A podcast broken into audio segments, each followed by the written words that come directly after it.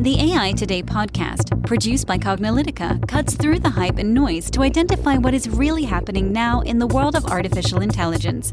Learn about emerging AI trends, technologies, and use cases from Cognilytica analysts and guest experts.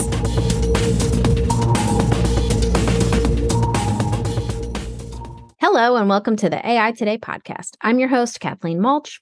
And I'm your host, Ron Schmelzer. And well, generative AI, it is all over the place. You know that uh, something has, well, as we say, crossed the chasm when your mom texts you about ChatGPT. So, yeah, we are definitely in that place where uh, AI technology, at least generative AI technology using large language models, has been so democratized that it's in the hands of everybody. So we have to spend time here on the AI Today podcast talking about generative AI, but not talking about it in sort of the generic way that the average TikToker or YouTuber are talking about it. That you can find a million videos on. We need to talk about it in the AI Today world, which is really trying to understand how do these things work? But of course, we're not going to do it all in one podcast. We're going to spread things out and do things over a few podcasts, right, Kathleen? Exactly. So, our much anticipated generative AI series is finally here.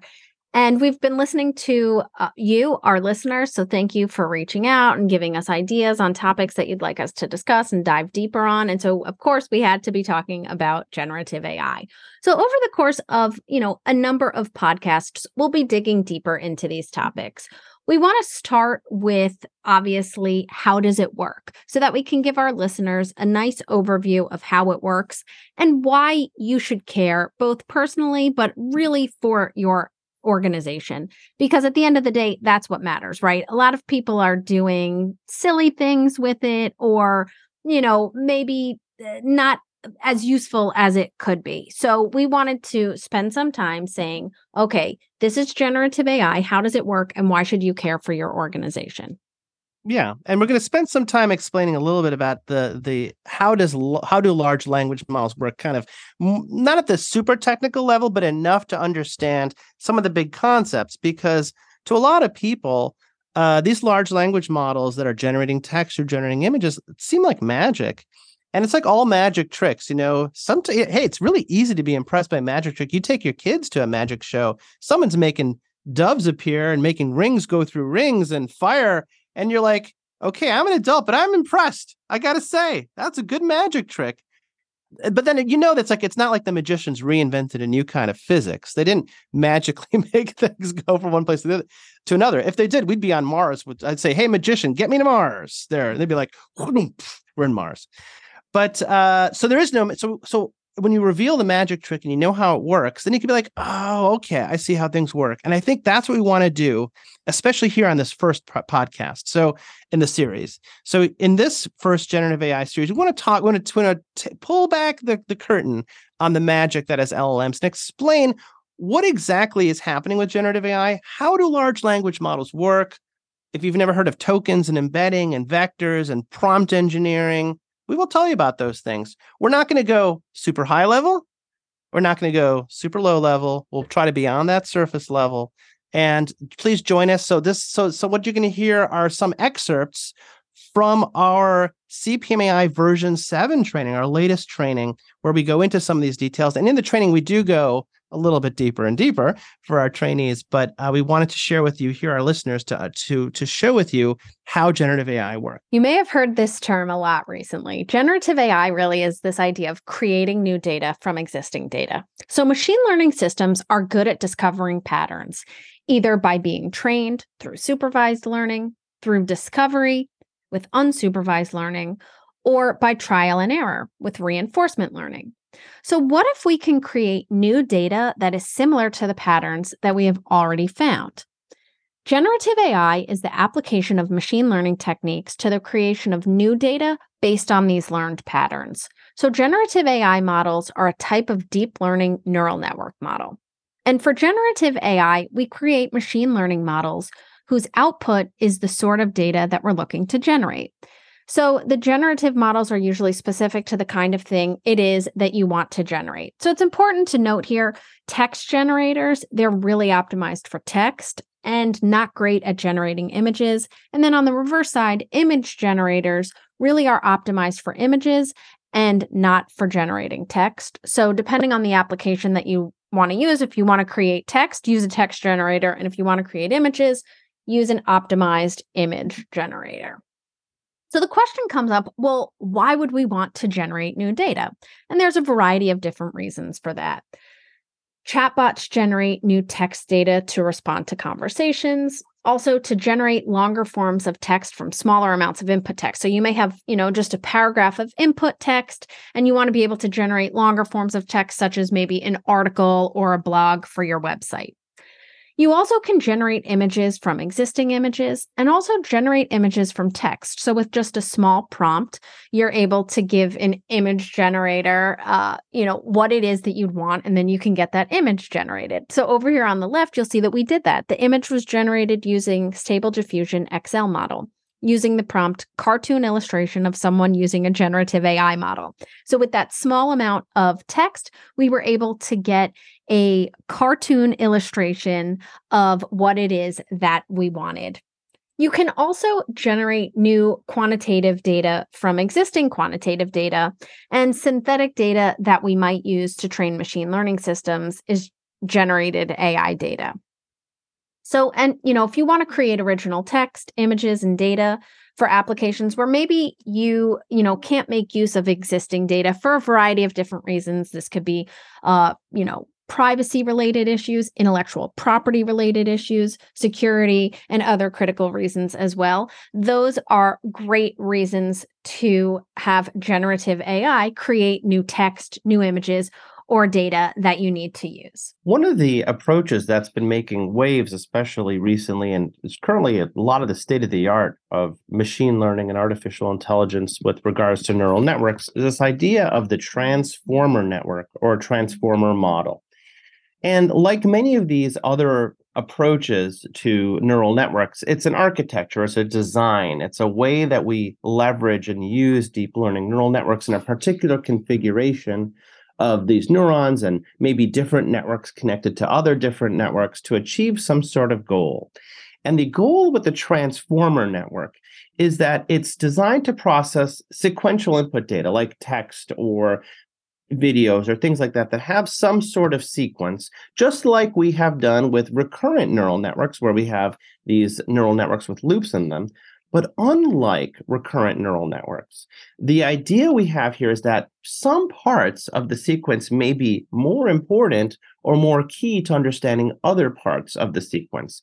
This is the idea of attention or self attention, where we can process a long string of input without having to process each sequentially one at a time. The idea for the transformer network it comes from a few things that have existed before. One is this idea of attention is all you need, which was a paper that builds upon the idea of something called a sequence to sequence. So this is the idea of what a transformer is. So the reason why we call it transformer is we're transforming some sequence, something like perhaps a string of words, like a prompt.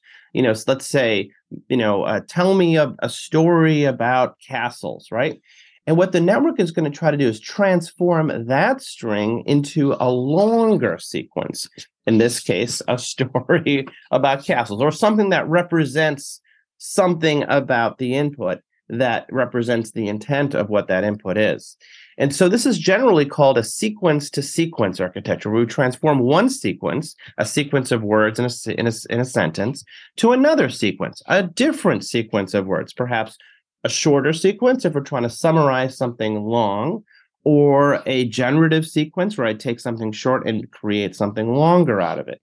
So, like autoencoders and GANs that we have talked about, where we have pairs of networks and multiple networks tied together, sequence to sequence models consist of an encoder and a decoder, where I basically take some input, I represent it as some sort of code, and then I try to regenerate the input using some sort of decoder and take that code representation and make it something bigger. So in this case, the encoder translates the first sequence into some sort of intermediate sequence, and then the decoder then translates from that intermediate sequence to what the wanted sequence is. And in addition to that, so that's sort of the general form, and we can use sort of traditional network approaches, or say traditional, but the ones that have been around for a while with recurring neural networks and uh, long short-term memory, things like that. But we found that those approaches kind of were much more sequence oriented, that they were much more tied to the specific sequence. And when they looked at the attention mechanism, they could realize that they could sort of hold parts of the sequence that are more important.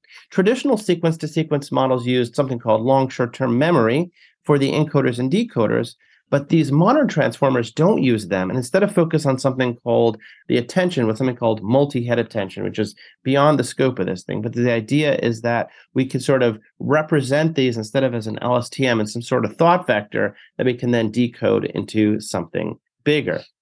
So transformer models have proven to be extremely powerful because a lot of things are represented as sequences, or we could transform a sequence into something else. We could take a sequence of words and transform it into an image that we can use as a generative adversarial network and create something very realistic out of it. We could take input text and prompts and generate longer text out of it. You to create something like Chat GPT, something that's a much longer string. And as you know, Chat GPT is the generative pre pre-trained transformer model. Now we know what all those parts of that term mean. Generative means it's generating something. Pre-trained means that we created a model based on it learning a large and large and large amount of text that's already on the internet from all these places and transformer where we basically take some input text and we transform it into something that's like the internet text that we see out there. So we know how this works. It's uh, not a mystery. Of course, the technical details are very technical,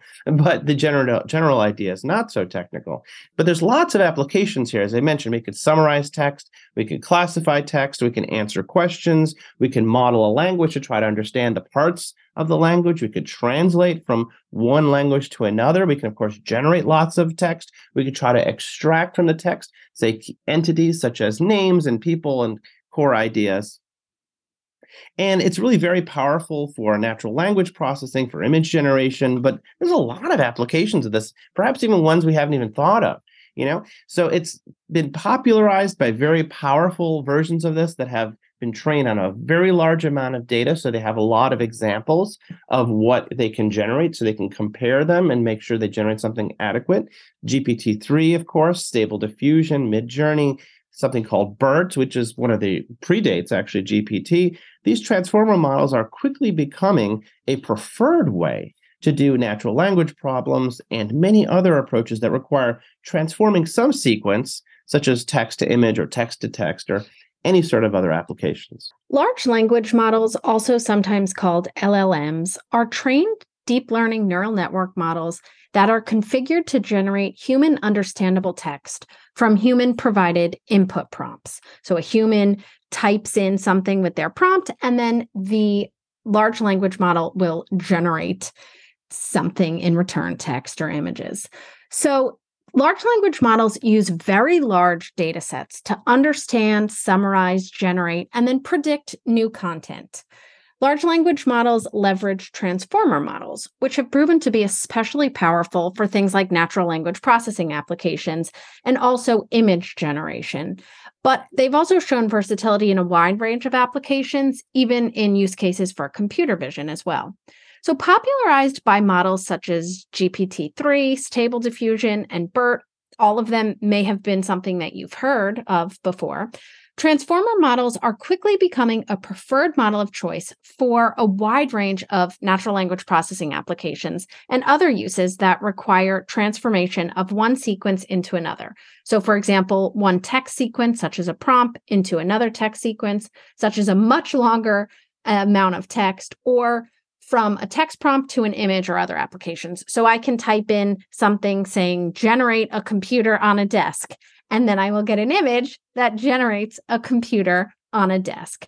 And I can also say, write a 400 word article on the topic of large language models, and then it will give me a 400 word article on the topic of large language models. As you can imagine, there are many applications for large language models. They're proving incredibly useful for a variety of things. Obviously, content and text generation, you're able to, with a small prompt, generate very large amounts of content. It's also good for text summarization and translation as well, especially if it's able to handle multiple languages. It can translate from one language to another. It's also proving that it's able to improve search quality. So people are using large language models for search now to help get answers with a variety of different things. It's also good at classifying and categorizing content, code generation. People are using it to help write and generate code and augment their code writing. Also, it's used to generate art. As I had mentioned earlier, I can type in, uh, you know, generate a computer on a desk and it will do that. And it's also good at chatbots. You're seeing a lot of organizations now look to large language models to help them have chatbots to answer a variety of different questions. As you can imagine, they are incredibly popular. There's many pros to large language models, but there's cons as well. So you really want to make sure that you're weighing both of them. The pros are that it's easy to use you know, many people can do this. You may have conversations with family members and you never thought that you would be talking AI with them. Now you are because it is easy to use. And it has it's flexible as well. It can be used for many different things. So we talked about generating art, writing code, writing large bodies of text. It really has a lot of flexibility. It's also fast. So it gives fast performance and fast speed of results. And it is fairly accurate, especially if it's been trained on more recent data. It's and it only gets better over time. But there are also cons with this. Creating large language models is complicated. It requires large amounts of data and also large amounts of compute power. So, that is something that you need to be mindful of, especially if you'd like to train it on your own data and, and things like that. Just know that, you know, it is complicated. This means these models are very large and complex with billions of parameters. I mean, you know, we talked about chat uh, GPT 3 GPT-3 had 175 billion parameters. So just think about how large and complex these are. Large language models also generate what it predicts to be the text, which means it's not always accurate and it can be prone to hallucination. It can give you kind of these crazy results. So it is recommended to have a human in the loop so that you are double checking the results and use it as a tool, but don't use it and publish that. You know, you really need to be using it just as a tool and be double checking it, keep the human in the loop, as we say. And also, it has a lack of explainability, that so called black box technology, which we talk about neural nets and deep learning having black box technology. Just note that it's not going to be explainable with how it got to those answers. So if you do need that explainability, it might not always be the best. But as I mentioned, there's so many pros and cons to it. Now you know what it is at a high level um, so that if you're using it yourself, you'll be more equipped to know, you know, how it came about and what you're doing. How do large language models work? So, large language models are all the rage right now, in, in part because they are powering this this big wave of generative AI, the ability to take small amounts of text and from that generate large amounts of text or image and all sorts of uh, capabilities. And they certainly feel like magic in many cases. They provide such fantastic responses or amazing responses.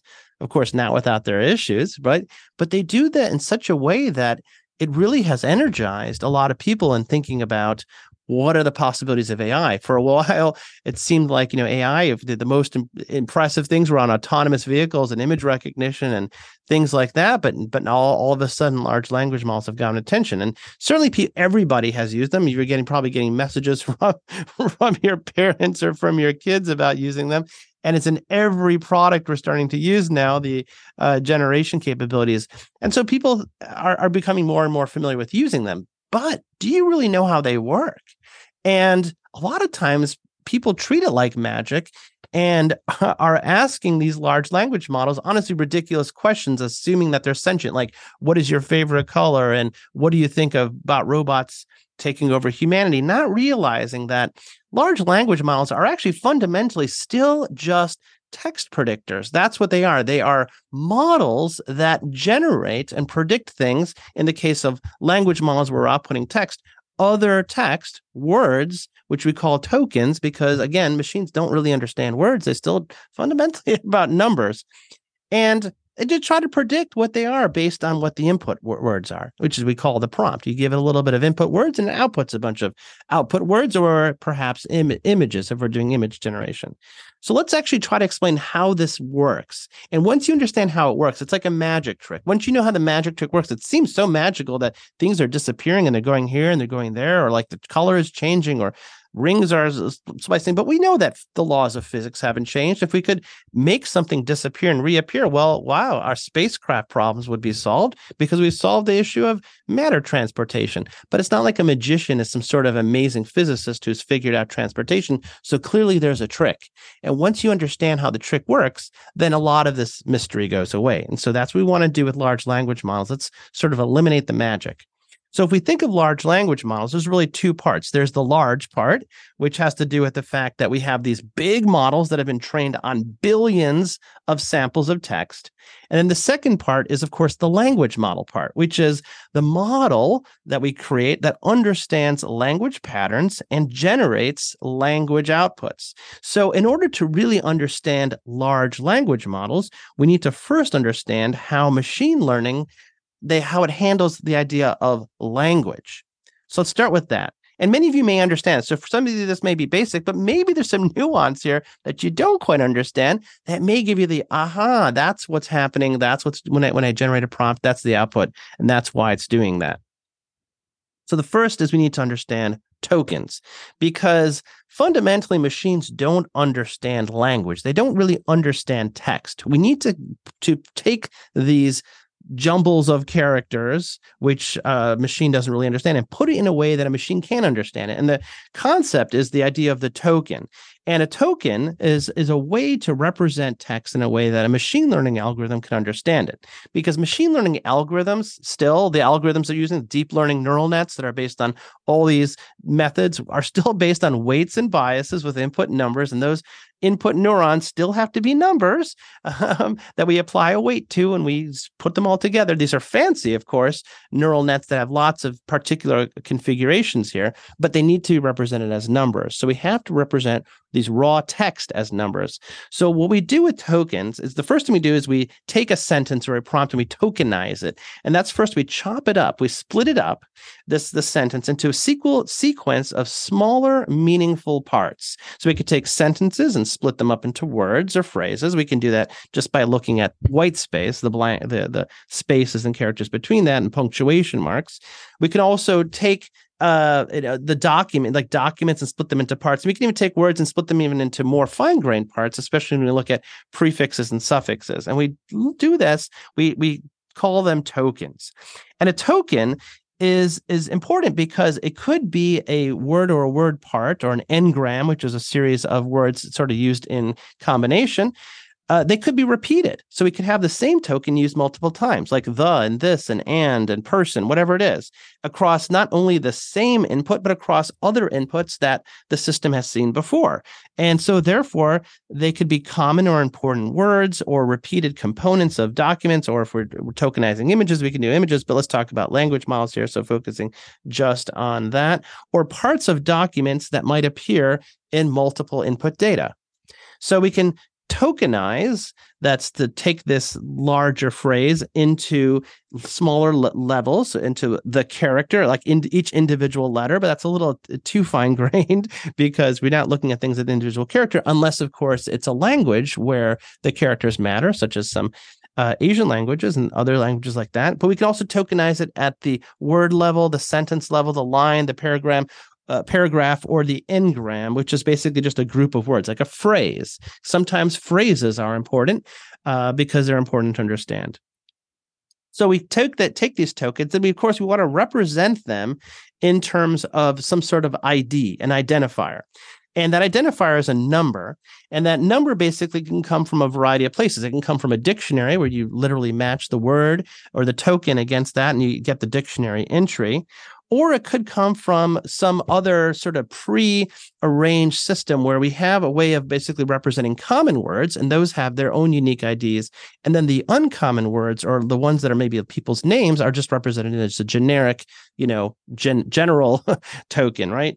And then of course it also can represent things like suffixes uh, like uh, like if I if I have a sentence called "This is an example of a tokenizer," then each of the tokens might be "This is each each one token will be like this is a token, is is a token, and is a token, example is a token, et cetera, et cetera. And izer might actually be its own token because izer is a common suffix that's used in a lot of words. Generally, that means that we don't have a one-to-one correlation between, say, the words in a prompt and the number of tokens that might be generated by a system. There's it's not a hard and fast rule, but generally there's about four tokens that are generated for every three words in an input prompt. Of course, it depends on the complexity of the prompt and how long the prompts are. But if you have, let's say, a 30 word prompt, you should you'll probably have about 40 tokens that are generated. And we use a variety of open source and other technologies to tokenize things. All right. That's one concept. So now that we have these tokens, is represent these uh, words and parts of words as IDs, we need to sort of figure how they're related because that's not enough. Okay, great. So we have IDs for words. That's just sort of a one to one replacement almost. We need to represent them in a way that a machine can figure out the correlations between these words. And that's the, that's the idea of the word vector. So natural language processing models use more than just a single number. That's just a token to represent a word. And in fact, they, we have all these different dimensions. If I say, you know, king, or if I say cat, there's many different dimensions to that word. It's not just the word cat is a dimension to pet and size and furry and mammal and all this sorts of stuff. And generally, a lot of NLP models will use more than 1,000 different dimensions or different aspects or different numbers. That's the way the system is to represent a single word. So a word vector. So if you're familiar with math, a vector is like a, it's not just a point, but it's actually a line that's pointing in a specific direction. But we could think of if we have this token that's identified by a number and it's existing in this universe where that number has a coordinate across all these different dimensions, thousand dimensions, but keep it simple, like, you know, a handful of dimensions, you know, size, age, whatever, whatever the dimensions are. That one word, cat, that's represented by number, exists as a point along those dimensions uh, in in in different ways. And if we draw like a line from the the zero, the origin to that, then we have a vector. We have a line that's pointing towards that uh, location in multidimensional space. So a word vector is a point in this multidimensional space where each dimension represents a particular aspect or characteristic of that token, the word, right? And tokens with more similar meanings, the things that are kind of are similar, are closer to each other, whereas tokens that are less similar are farther away from each other. So the token that would represent cat in the vector space would probably be closest to things like dog and kitten and pet by based on whatever those dimensions are. So language models use this idea of the vector space with hundreds or even thousands, as mentioned, of dimensions. Now, this was uh, not a new concept; it's been around for a while. But Google's Word2Vec, like like I think in 2013, really uh, evolved this space and it really advanced this idea of word vector approaches based on analysis of millions of Google News articles. It just looked at sort of word frequency and also looked at kind of where the words were in terms of related to each other.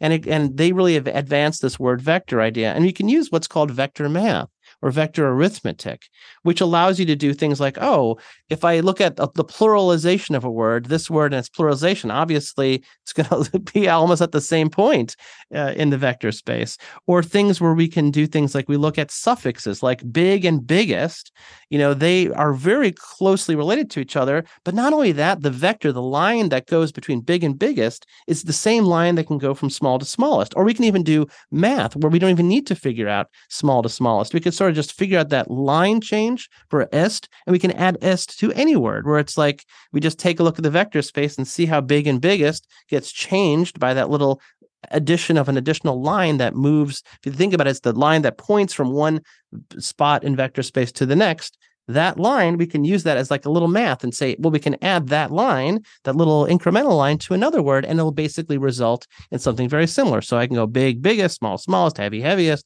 you know, smart, smartest, whatever it is. And that vector arithmetic really works. And it works to make a lot of linguistic comparisons, pluralization, opposites, categorization, things like that.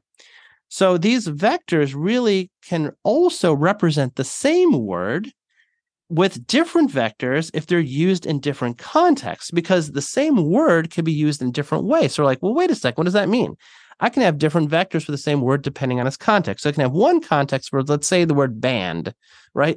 Band. Well, band in the context of the rubber band connects things, maybe in one particular spot in vector space.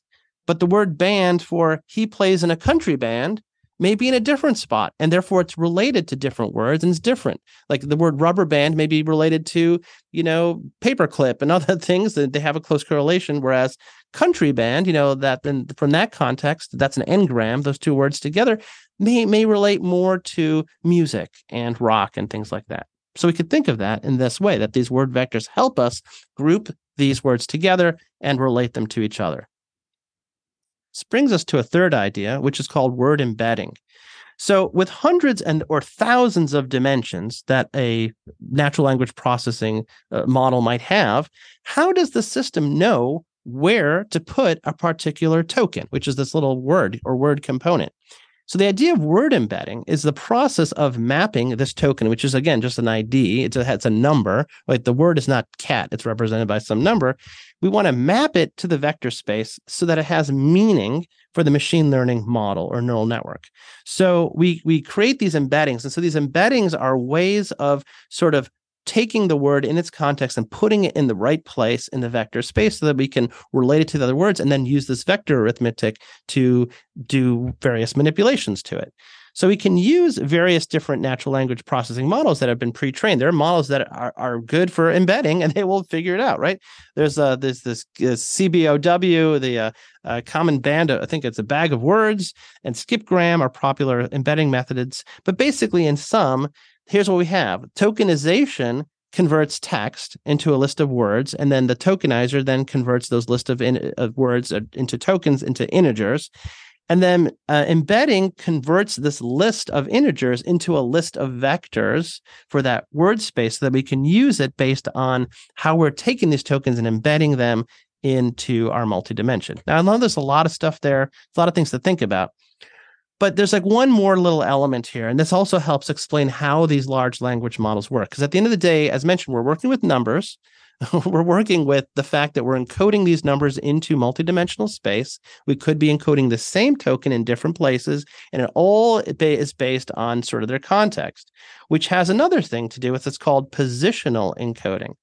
So the words or the tokens and their relationship to each other really aren't enough by themselves to understand the meaning even if they even if the words like are used in the same way so not homonyms like band is like rubber band or country band. Let's just say we're talking about cat. So it's one kind of cat and a man right? The order of their words and their position or their context in a sentence can really change their meaning. So the cat sat on the man is different in meaning than the man sat on the cat I'm literally using the exact same tokens. The cat sat on the man, right? Actually, I only have five tokens there because the word the is repeated. So it's the same tokens, the same embeddings, because cat is still in the vector space related to dog and pet the same way. Man is still related the same way. And then on and the are kind of handled the same way. But they're in different positions of the text, and therefore they have different meanings. So we have this additional idea that we need to encode not just the word embeddings and their vectors, but we need to represent their location in the sentence in the in the phrase and that position is important that's called positional encoding so rather than just map the index of each word which is basically the position like 0 1 2 3 4 5 in a five word sentence this is position number 4 that's not enough because we could have many different sentences of different lengths and the position four might mean completely different things in completely different sentences. So we create some sort of function. There's a it's a function that uses actually trigonometry it's a whole other story here but it values between negative one and one because their values are important and cosine and sine functions have values between negative one and one And we can use these functions and we can give them sort of different frequencies. It can say, you know, this word at this particular spot corresponds to this particular encoding using this function.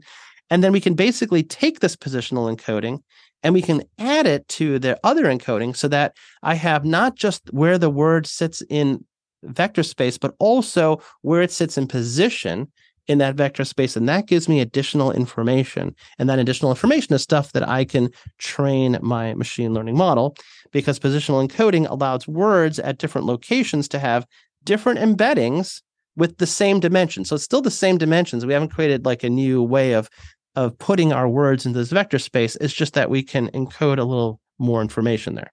All right. We're getting closer and closer. Maybe this is already more information than you knew maybe you already knew all this, but maybe this helps pull this all together because we have a we have a final idea here that's really important for language models and this thing called the context window.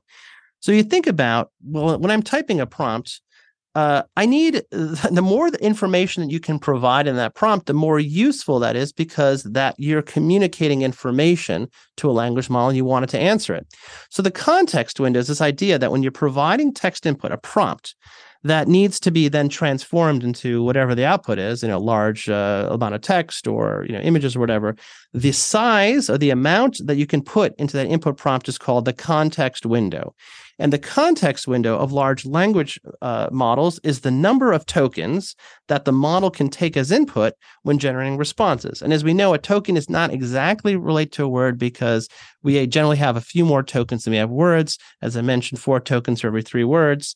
And the amount of input we, is really important based on the things that we can do when we have more room. So, just for general understanding, in GPT-3, so it's already now kind of old, even though it's only like a year or so, in GPT-3, the context window is 2,000 tokens. So we can put into our prompt 2,000 tokens and it'll understand 2,000. In GPT-4, the next release, it's 32,000 tokens. It's a lot of words. If you think of like 32,000, you know, if you're multiplying, you're taking three quarters of that to figure out how, how many words or so, that's still a lot. That's a lot of words that we can put 24,000 words for 32,000 tokens. There's a lot, you could put a lot into that. Like, you know, and so we can think about what we can do with that. With larger context windows, we can provide more examples or larger examples as prompt inputs. So we could say, here, I'm going to give you a bunch of examples. Now give me a response that matches these examples. Or I can even give an entire document and say, here's a document. Now answer a question on this document. Clearly, if we have a lot of tokens in that document, the more is the better. This really enables the large language model to give you a more precise answer or a better answer. So larger context windows also allow you to give more information to a large language model if the training data, so the data on which the model has been trained originally, so of course GPT model on top G- ChatGPT sits on top of one of these big language models. So ChatGPT is not a large language model. GPT 3, 4, 5, GPT 4, those are the language models. ChatGPT is a, is a thing that uses that language model and builds uh, conversational context which we'll which we'll explain uh, shortly. So uh, when you understand how that works, then you can provide all this information. So if the training data, if GPT-4 did not include the, in their training data your medical documents or some other thing, you can provide that in the context window. So you can give it the the the, the model a way to answer questions about that or giving information about events that may have occurred after the, a date uh, of, of information that the language model was trained on. So large context windows also allow you to have a lot of conversational prompts so you can so you can keep track of the conversation that can go on for hours or days. So clearly having more uh, context window is very, very helpful in getting better results from our language models. And some models, like Anth- Anthropic's Claude, has over 100,000 tokens in its, t- in its context window. So we can expect this to be one of the areas of continued evolution for large language models. Okay. So this brings we're getting closer now to the end here of how these LLMs work. So let's we talked about the language model part, how the language model works and how it represents uh, uh, words and tokens and embeds them and trying to correlates them all together. So the next thing we need to understand is the large part. What is the what do we mean by large? Well, I mean I think well that's a throwaway word. It's just large. Well, no, it's actually important. Because in order for all of these embeddings and vectors to help generate text, we need lots and lots of examples of the language to train the model to respond accurately. Because if you think about it, we need to know not just the words, but its positional encoding. So we need to have examples of the words in different positions. We have these issues of homonyms, the same words used in different ways. So I need lots and lots and lots of examples. So the Open OpenAI's GPT-3 was trained mostly on public data. And actually, you can go to the Wikipedia entry and you can see that 60% of its data came from an open source data set called Common Crawl with over 410 billion tokens that represented 60% of the total training data that was used for GPT-3. And you too can download that Common Crawl data, which is available on an Amazon S3 bucket. It's available for everybody. That's the crazy part. The additional data that it used for GPT-3 was something called WebText 2, which is also available, Books 1, Books 2, and Wikipedia, which had 3 billion tokens. If you think about it, you compare Common Crawl, which has 410 billion tokens, to Wikipedia. It's kind of amazing because you think Wikipedia is pretty big, but Common Crawl is even bigger. So, um, OpenAI, as mentioned, was trained mostly on public data, and GPT-3, the G- uh, the OpenAI's GPT-3 was trained mostly on public data and was trained on a corpus of about 500 billion words, and you add all that up. And if we understand a little bit about how transformers work, we know that we have all these various different layers and we have a bunch of vectors. And GPT-3 has about 12,288 dimensional word vectors. So, so if we talk about all those dimensions that we can place a token, GPT-3 has over 12,000 of those dimensions and has 96 layers in its uh, network. So when you multiply that all together, because we have to train each one of the layers, and we're training we're, we're training each one of those dimensional word vectors to understand that's 175 billion parameters. Now GPT-4, which is sort of the next evolution, uses both public data and data licensed from third-party providers that it says. So I don't think they disclosed entirely with it, and we don't even know total how many parameters are, but there's an estimated 1.7 trillion parameters. And if you think about it and you understand how neural nets work, you know that in order to train it, we need to do constant iteration. We need lots and lots of training data because we need to uh, adjust. We need to find the weights and biases. We need to adjust them. We got to do our big gradient descent. So we got to constantly turn. So think about how much CPU power and how much time was needed to take all of those billions of data elements and their tokens and train those billions and the trillions of parameters took a lot of money a lot of time people said they spent over a hundred million dollars just in training for that model but GPT-4 does a little bit more than just that. It it it was trained in two stages. The first is that we used uh, the standard training approach to train the model on the large amount of eh, data that was used to basically predict what the next tokens would be. But then GPT-4 did something else interesting we they used humans. They used this human review factor. So they had humans taking a look at the outputs and humans basically decided not only which responses were better but also which ones may not have well might not be acceptable because one of the issues with these language models is that they sometimes generated unacceptable te- uh, text and responses.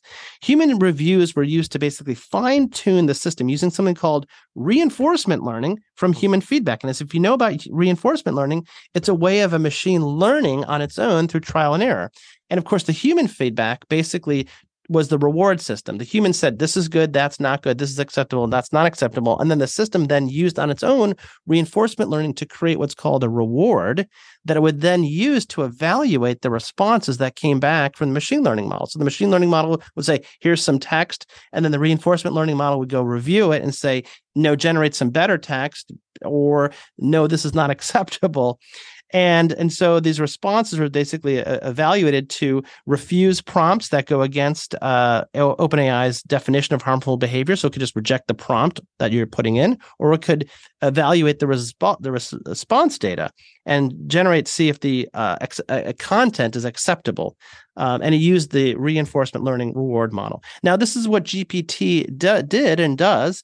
And the open source models are doing the same thing. So if you're familiar with open source Llama 2, uh, GPT model, which was released by Meta, formerly Facebook. Uh, Meta, the creators of, of Llama 2, basically used both training data that was available as well as this reinforcement learning from human factors. But the difference is that uh, Meta did not disclose what data they used to train the open source model. You would imagine they probably used many of the same open source. Okay, So we actually have all the components now that we need to understand and put together an LLM. So the current batch of large language models use transformer models that we've talked about that transform one text input into a text output. And the large language models use this idea of attention, which was developed in the transformer model idea, and the combination of embedding and positional encoding for context. So we embed it, we have positional encoding.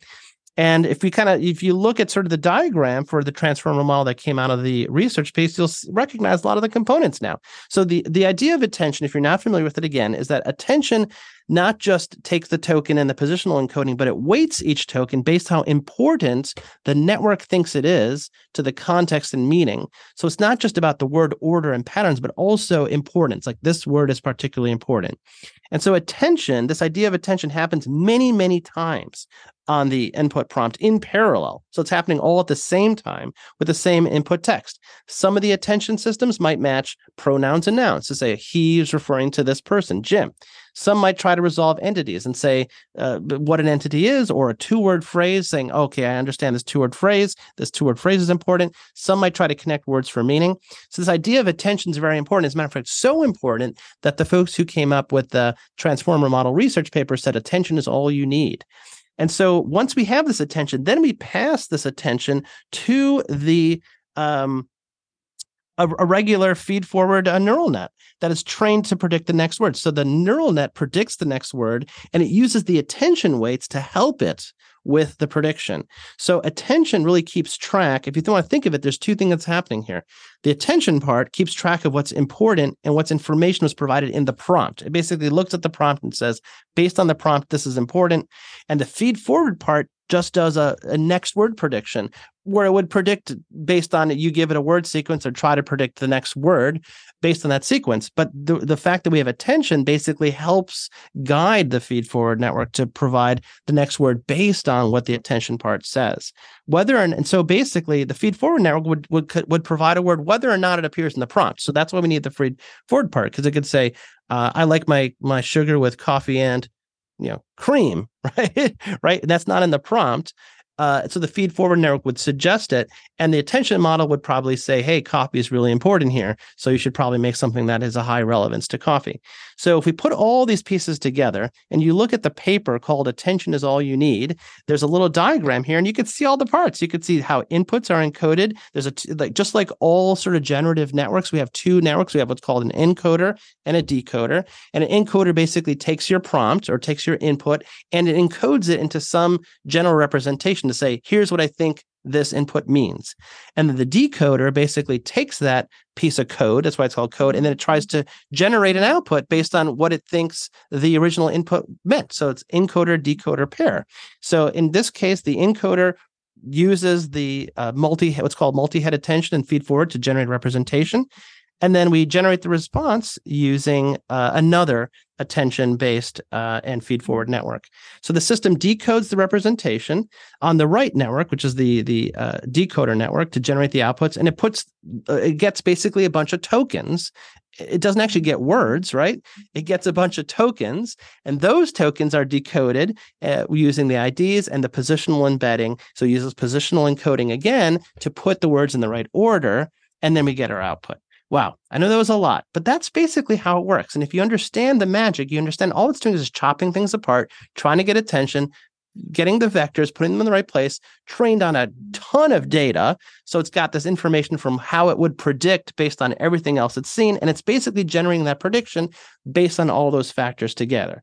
So using this approach, large language models basically generate new text output based on predicting which text patterns best match the pattern from the prompt. So the prompt is telling it what the pattern is and tries to match it best to the pattern, leveraging this idea of attention that leverages all the data that was learned from a very large amount of pre existing text language data that it was pre trained on. And the model chooses the best next token from a set of possible candidates. And then it re- keeps repeating that until it feels like the next best thing to do is to just stop that's when it ends its generation. It's like, well, the, the adding more words doesn't help here, so let's stop. So uh, as mentioned, um, if you want to understand how attention operation works, if you want to look at GPT-3, because we have a lot of numbers there, as mentioned, is 96 layers, and each layer has 96 attention heads. So what it's doing is it's performing 9,216 attention operations every single time it predicts a new token, a new word. And this is how the magic of large language models work. And it seems complicated mainly just because there's just a lot of stuff that it's doing. But when you understand the pieces, the pieces in themselves are simple. Of course, doing it requires a lot of data and a lot of computing. And of course, actually making these models work. And that's beyond the technical capabilities of most people who use these large language models generative pre-trained transformer model shortened to gpt is a pre-trained neural network machine learning model using the transformer architecture that can create large amounts of text from short human prompts. So if you've played around with chat gpt at all you'll know you need to enter just a short message, a short prompt in human language, and then it will bring back very large amounts of text in a variety of different things that you ask it to do. And people have been using it for all different sorts of things to, uh, you know, generate articles and generate different texts of different forms. Developed by OpenAI under a commercial model, GPT 3, which was originally released in 2020, was trained on an extremely large amount of data collected from the internet. So this was internet data. And it had over 175 billion machine learning parameters, which is just an incredibly insane, insane amount and can be used to generate text of any sort. It also is used for programming code, other forms of text output. Again, I am sure you have played around with this.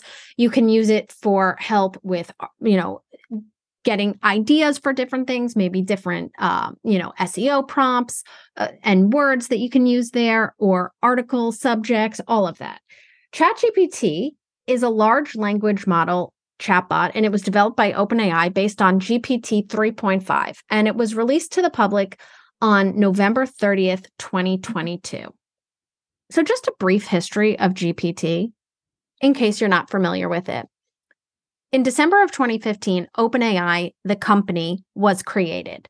In June of 2016, OpenAI published research on generative models. Two years later, in June 2018, the first GPT language model, GPT 1, was unveiled by OpenAI. And back in 2018, this was considered a major advancement at the time. It had 117 million parameters, which still is a large amount. Nothing compared to what we have now, but it was a large amount. In 2018, that was really considered a major advancement.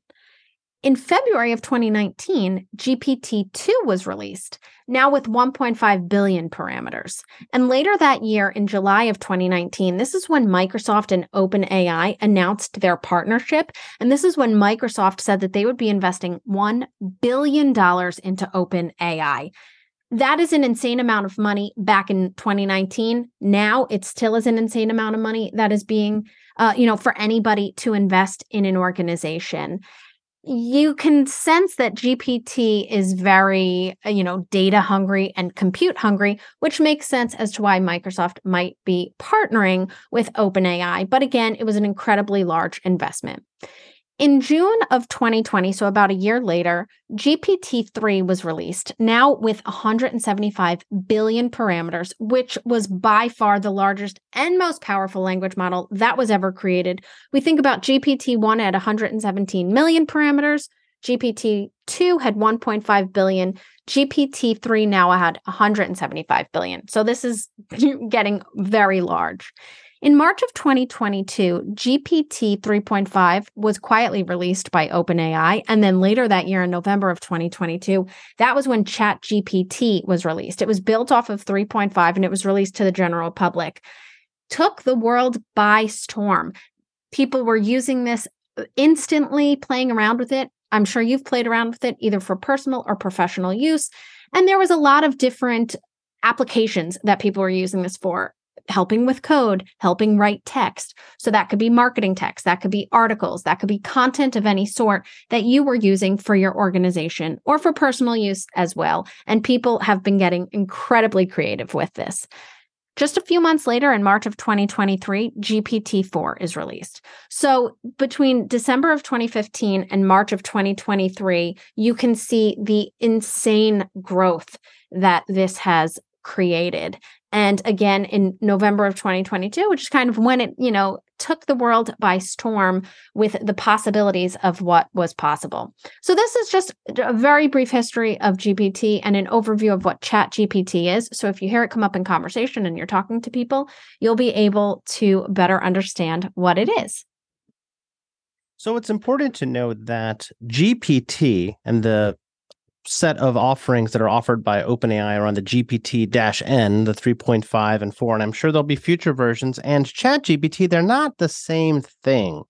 So ChatGPT is a particular fine-tuned application of the GPT-N large language model. So G- ChatGPT depends on and sits on top of this general large language model that can do a wide range of tasks. But ChatGPT is specifically fine-tuned for conversational usage and dialogue, back and forth uh, interaction.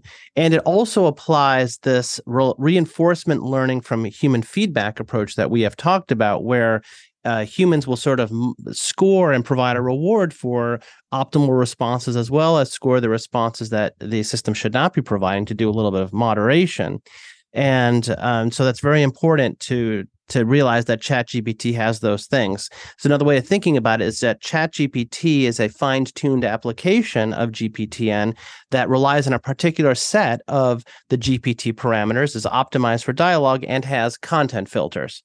So, and uh, that's important to know because GPT-4, the latest release especially, has much broader application than ChatGPT. It can even handle things like image inputs. So you can provide an image input and you can perform some sort of text-based task on it, like tell me what's in this image or do some uh, interesting things about the image. So that's really quite powerful with that feature. And uh, ChatGPT, as an application of GPT, has grown so quickly that by January of 2023, ChatGPT became the fastest growing consumer software application in history. In history, with over 100 million users, growing OpenAI's valuation to over 29 billion. And I think, in terms of revenue, I think they may be even hitting a billion dollars in revenue. So, pretty remarkable. And I think both GPT and ChatGPT, its most famous application, are incredibly useful. Start with the term prompt engineering. Generative AI systems are really taking people's imagination, in part because of how powerful they are, and they can do remarkable things. And the generative AI systems now are the most popular, all based on these large language models that primarily are transformer based, and that they can transform your input, your text input, into a larger output, whether that's more text or images or video or, or audio or lots of other things that people are working on with transformers. But the core of uh, this is that you're providing that text input, and the whole thing that the language model is trying to do is trying to predict what it feels like that output output, shouldn't say the use the word feel. The model is predicting probabilistically what that output should be based on an input text. And so that input text really is all of the information you're providing that model. And if you provide just a short amount of text, then it'll provide sort of uh, the average, the the thing because as you know large language models are trained on billions and billions of, of, of, different pieces of text, sheer huge quantities of information. And based on all that information that's been trained on for many months, hundreds of millions of dollars, lots of CPU cycles, all that sort of baked into the model. And so it'll it can provide many different responses based on that input text. So, since the prompt is really the only input, getting the output that you want really is a matter of thinking about how that prompt will elicit the response from the model.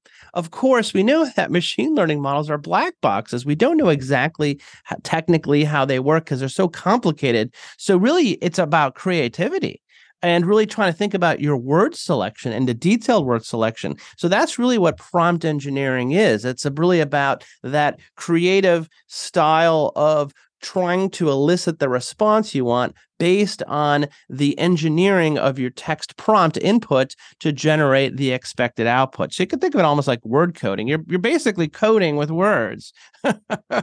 you're trying to use the right words in the right order to elicit the right output.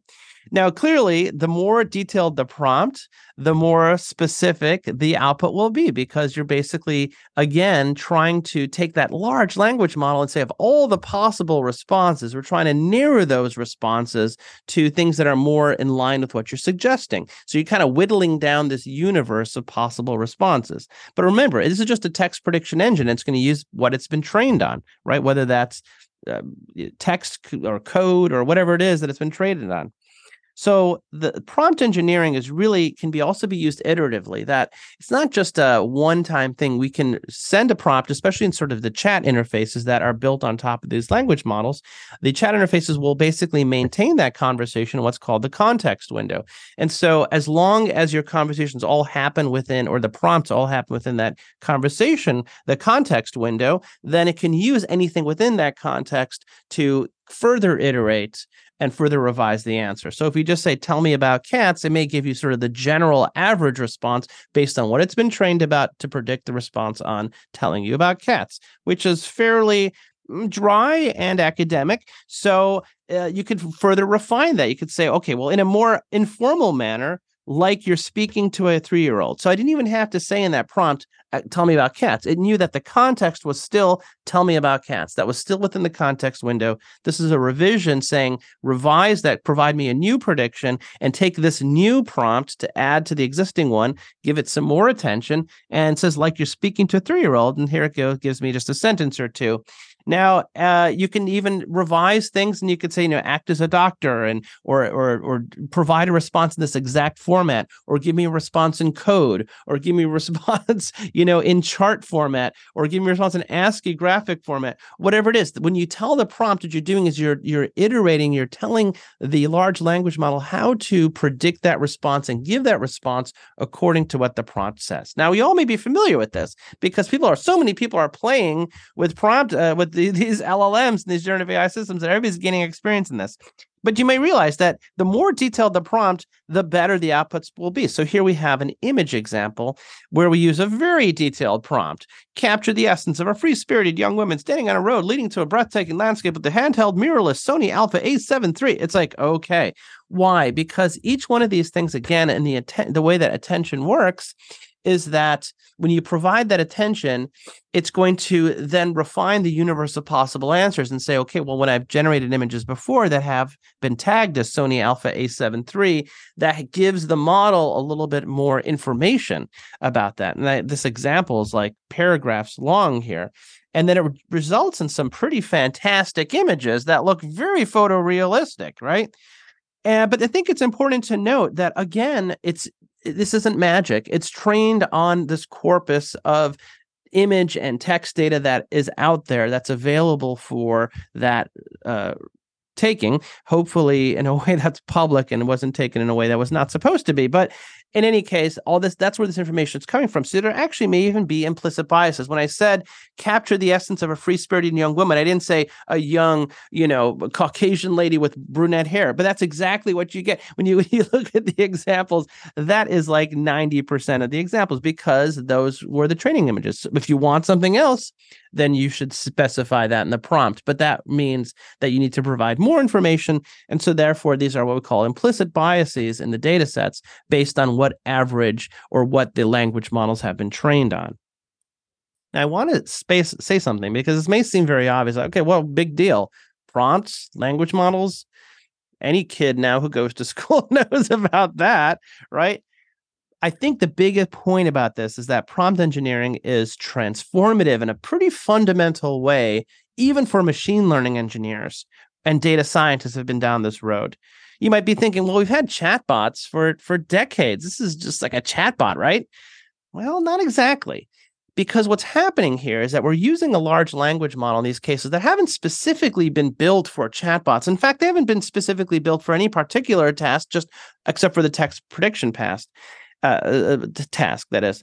you know as is, as is quoted somewhere it says that results that have previously been achievable only by costly fine tuning so if you previously wanted to have a model do something specific like be a chatbot be a sentiment analysis tool do document classification any one of those tasks previously what you would have had to have done if there was some sort of general task is retrain it basically fine tune it by basically getting your new example supervised or unsupervised and then doing the tools of machine learning and data science to create a new model and that new model is then fine tuned for that thing but we're not creating a new model we are just using the very same large language model. We're just asking it to do different tasks.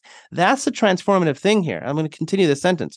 Results previously achievable only by costly fine tuning can be achieved now through prompt engineering, limited to the scope of the context window. So, as long as you can fit your prompt into the context window, you can get these large language models to do all sorts of things that previously you would have had required to have built and fine tuned a new model that would have required GPUs and data and all that sort of stuff. And then at the end, you would have had a model that would have only done that one thing. So the big point is why bother retraining a pre-trained model using the tools and techniques of machine learning and data science when you can just prompt engineer which now pretty much uh, anybody can do and the models are accessible to the general public so the cost of access is so low you don't even have to think about getting a gpu opening up a data science notebook doing a pytorch any of that stuff right do you need uh, assistance with coding? You prompt it. Do you uh, want a document classifier? You just prompt it. You need sentiment analysis? Just do a prompt. You know, you need a machine translation? Prompt, right? You need almost anything in the conversational pattern of AI. We've talked about the seven patterns of AI. One of those patterns is the conversational pattern, which covers many of the different use cases of NLP. Pretty much all of those use cases, prompt engineering. And that is a change. because a couple years ago, that wasn't the answer to the question, right? Of you need something in the conversational pattern. Now, of course, what are the, the drawbacks? Well, when you fine tune a model, when you do retrain a model, then you have built your model that's custom suited to that one particular task, which has pros and cons. Sometimes that's what you want. If you want, because the thing about it uh, about an LLM is, is only the stuff that fits in the in the context window. So if you start doing things that are beyond the context window, then you're gonna have to sort of reintroduce the prompt or restart the the conversation and all that sort of stuff, which you might do, which might work perfectly fine. But if you're just doing some sort of uh, you know grocery checkout tool and something, and you want a small compact model that only does that one thing, there's no using prompt engineering may actually be over engineering for that problem. Ironically, so a fine-tuned model using retraining will keep its learning because it's been trained just for that one thing and be specific and optimized just for that use case. But of course, the question is, does that matter? Right? And that's the big that's the big point and that's why prompt engineering is so transformative. From a methodology perspective if you're thinking about running and managing your ai project it is always worth asking the question of course once you get your business understanding which is why are you doing this at all? But it, once you understand the problem you're solving you need to ask can this be done through prompt engineering? Before you open up and crack open your data science tools and the need to label data and cleanse data and data prep and all sorts of stuff first question should be asked can we do this through prompting? And that's what i think is so transformative about prompt engineering. So one one big thing to note here and this is kind of interesting and curious. I have we have an example here, uh, sort of in this previous um, uh, slide here of how how I uh, asked the system to do some sentiment analysis. I provided a couple of sentences, and I said, "Please predict the sentence, the sentiment of these sentences, and provide a response in JSON format." And it did that with some uh, some good accuracy, but there were some issues. There were some errors. There were some instances where it classified some uh, financial statement in a neutral way when maybe the data source that I used said it should have been positive. So here's the thing: I can actually iteratively ask the uh, the LLM, I actually prompted. I said, "Hey, some of these answers, these analyst answers, were incorrect. Can you please figure out which ones might have an alternate response, an alternate sentiment analysis? Give me a detail as to which ones might have a different response, and than what you have provided, and the reason why it might have a different response." Surprisingly, the systems will provide some explanation, and I think this is a little remarkable uh, because most neural networks are black boxes. They can't explain anything. They can't tell you why they facial recognize this person as that this person. So what's remarkable is that large language models and prompt engineering uh, approaches. So we think of prompt engineering may provide some insights into how the model might be able to explain itself, or at least what's called interpretability. If you think of explainability as an algorithmic thing, like I, I, I use this weight, combine it with this factor, that might be too low level for this, but it'll give interpretability. And when I asked that question to, in this case, ChatGPT, it did say, well, in this one case, I said the sentiment was neutral, but the statement could be considered as having a slightly positive st- sentiment. And it said here the fact that sales increased with the department store and the clothing subsidiary could be seen as positive, even though sales for Hobby Hall decreased, the overall growth might lead to a slightly positive sentiment. That is pretty remarkable because even when people make sentiment analysis decisions, mistakes, that's sort of the reasoning they would take. So there's some thought here that large language models, especially through this prompt engineering and creating and crafting the right prompts, may edge us up from the knowledge level of the DIKUW pyramid to the understanding level. We hope that you enjoyed that excerpt from our new CPMAI version 7 training and certification. If you're interested in learning more and taking the course yourself so that you can dig deeper into this topic, as well as the cognitive project management for AI, CPMAI methodology, and get your certification as well, you can go to courses.cognilytica.com. And we'll link to that in the show notes as well. So you can just click on it and it'll take you right there. Uh, version 7 has been revamped. It is incredibly robust. And it, of course, covers generative AI because how could it not? So, if you do want to get a certification yourself, which is incredibly important these days because it helps you stand out from the rest of the crowd, everybody's claiming to be an AI expert these days, but you, with your certification, really will be one step further to being an AI expert yourself. So, if you'd like to learn more, like I said, go to courses.cognilytica.com and you can sign up and register right on the site. We have self paced training, and so you can start immediately. Um, and if you do have groups that you'd like us to come to your organization and train in person, then absolutely do reach out. You can reach out at info at cognilytica.com. That's I N F O at C O G N I L Y T I C A.com so that we can discuss that. We have a few upcoming trainings for some of our clients, and we're really looking forward to that, getting in person, really, you know, being able to collaborate. So, again, thank you so much for listening to this podcast. As always, we love to hear from our listeners. So, obviously, reach out. We do love hearing from you and rate us if you haven't done so already on iTunes, Google, Spotify, or your favorite podcast platform. And if you aren't yet subscribed, subscribe to AI Today because, as I mentioned, this is part of a series, a generative AI series. So you will get notified if you subscribe of all of our upcoming episodes. Like this episode and want to hear more? With hundreds of episodes and over 3 million downloads, check out more AI Today podcasts at aitoday.live. Make sure to subscribe to AI Today if you haven't already on Apple Podcasts, Spotify, Stitcher, Google, Amazon, or your favorite podcast platform. Want to dive deeper and get resources to drive your AI efforts further? We've put together a carefully curated collection of resources and tools, handcrafted for you, our listeners, to expand your knowledge, dive deeper into the world of AI, and provide you with the essential resources you need. Check it out at aitoday.live/list. This sound recording and its contents are copyright by Cognilytica, all rights reserved. Music by Matsu Gravas. As always, thanks for listening to AI Today, and we'll catch you at the next podcast.